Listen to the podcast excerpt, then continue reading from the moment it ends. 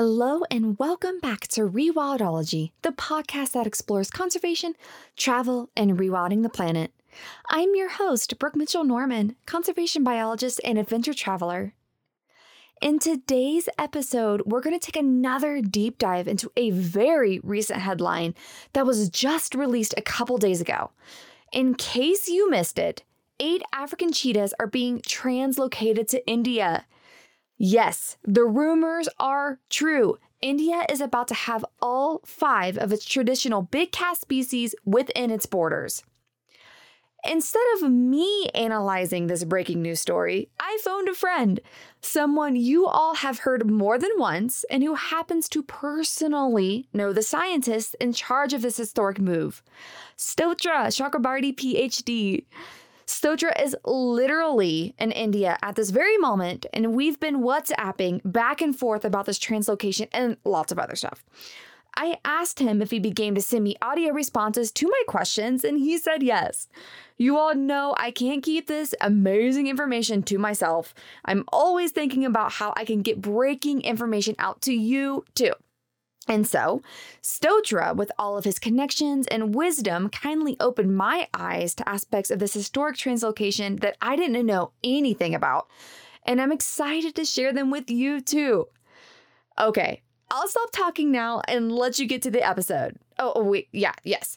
Please subscribe wherever you're listening, follow the show on your favorite social media app, and sign up for the Rewildology newsletter at rewildology.com. Phew, okay, got all the promotional stuff out of the way. And now, friends, here is Stotra Chakrabarty giving us a breakdown about the unbelievable cheetah translocation from Africa to India. Enjoy! Why is this move happening, this historic move of cheetahs happening to India? Asiatic cheetahs got exterminated in India by the late 1940s, and I think the last documentation was way back in 1948. Since the past decade, a plan for reintroducing cheetahs to India has been in the works, and uh, cheetahs, cheetah reintroduction, is to promote the conservation of grasslands or open natural ecosystems as a flagship charismatic umbrella species. Why aren't Asiatic cheetahs being translocated to India? Well, Currently, the only surviving wild population of Asiatic cheetahs are found in Iran, and their numbers are as low as 30 animals.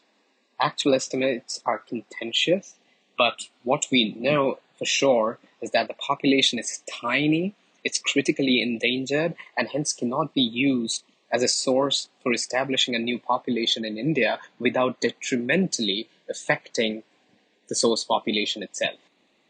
Do you know why Namibian cheetahs are being translocated versus um, other African countries? Well, just to answer that question, cheetahs will be so- sourced not just from Namibia, but also from South Africa.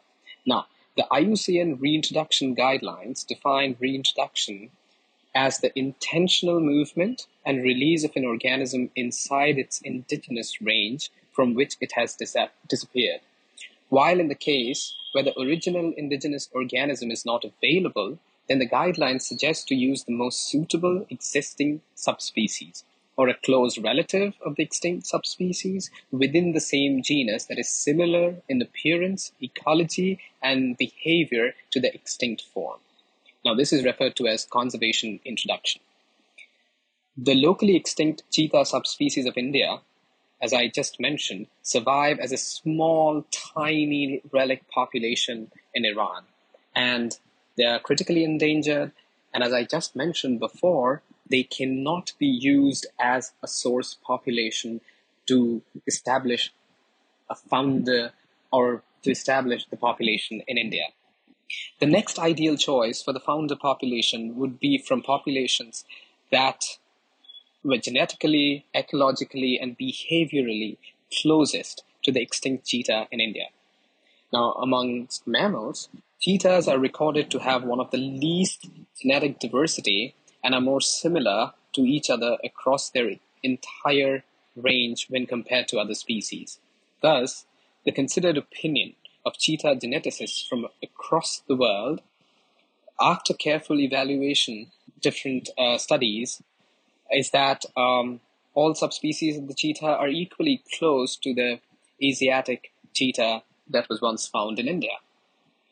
Thus, the criteria for genetic considerations do not play an important role in selecting a founding population. What does really matter is that the source should have an availability of a continuous supply of legally obtained healthy cheetahs that are genetically diverse, can hunt wild prey, and are fit to be released in the wild.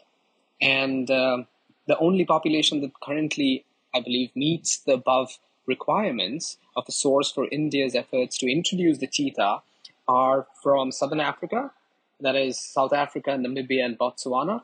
This region holds more than uh, 66% of the global cheetah population. I think the cheetah population numbers are around 4,000, and thus they are the ideal choice to, bring, to be the source of uh, the founding population of cheetahs in India. Are there any biological or physiological concerns for African cheetahs being moved to India?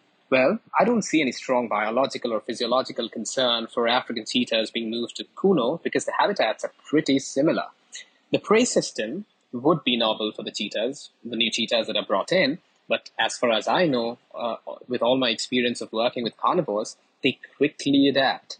Other stressors that are associated with such an ambitious and bold conservation program, which involves uh, very long distance transport of founding animals, can be reduced through medical assistance, soft release of animals, and post release intensive monitoring.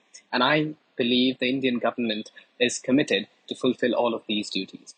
Was Kuno Palpur National Park uh, chosen as the place to relocate these cheetahs? Well, um, there were actually 10 potential sites that were evaluated for the feasibility of establishing the cheetah population, uh, which was based, uh, the evaluation was based on IUCN guidelines for reintroduction, uh, which definitely considers species viability based on different parameters. Um, and based on all of that, Kuno National Park in the state of Madhya Pradesh in central India uh, has been considered ready for receiving cheetahs with the least management interventions, since a lot of investments have already been done in this protected area for reintroducing Asiatic lions. Now, at presently, Kuno National Park covers an area of more than of around 750 square kilometers, which has been made free of all human habitation through incentivized uh, voluntary relocation of forest settlements. Um, the national park and the adjoining buffer is part of the larger Kuno Wildlife Division, which covers an area of more than 1,200 square kilometers. There is a perennial uh, river which flows through the park, and uh, the terrain and the landscape is pretty similar to uh, where you find cheetahs in southern Africa. And also the contiguous patch of habitat all across Kuno is about, is more than 6,500 square kilometers with a very high, with, with a quite considerable potential for cheetah occupancy of more than 3,000 square kilometers. So this vast stretch of area that, which can be potentially used uh, for any carnivore is, has been deemed fit for hosting uh, the cheetahs in India. Will these uh, cheetahs ru- run into conflict with tigers? Well, currently there are no tigers in Kuno, but there are leopards. I'm certain there will be uh, some levels of competition between the two carnivores, but also there seems to be enough space for the predator guild to coexist. I believe intensive monitoring and active management would be required initially for the establishing cheetah population uh, so that every individual is safeguarded against any sort of uh, competitive threat. Do I have any idea about the timeline when the cheetahs will officially be in India? Well, uh, I'm not entirely sure, but what I've gathered from uh, the media, from the press, and from talking to scientists who are um, behind the scenes uh, of this huge historic program is that the cheetahs are supposed to be in India by mid August this year. What do you foresee as the future of this historic move? Well, if I can um, delve into philosophy, I would say that it would definitely set a precedence of a bold conservation move championing a strong narrative of active management in India, or active conservation management in India. If done correctly, and I'm optimistic about it, it would be a strong impetus for grassland conservation in India. Grass, because grasslands and open natural ecosystems are highly undervalued in the protection regime in India, and uh, cheetahs would be a very charismatic face of this very undervalued ecosystem.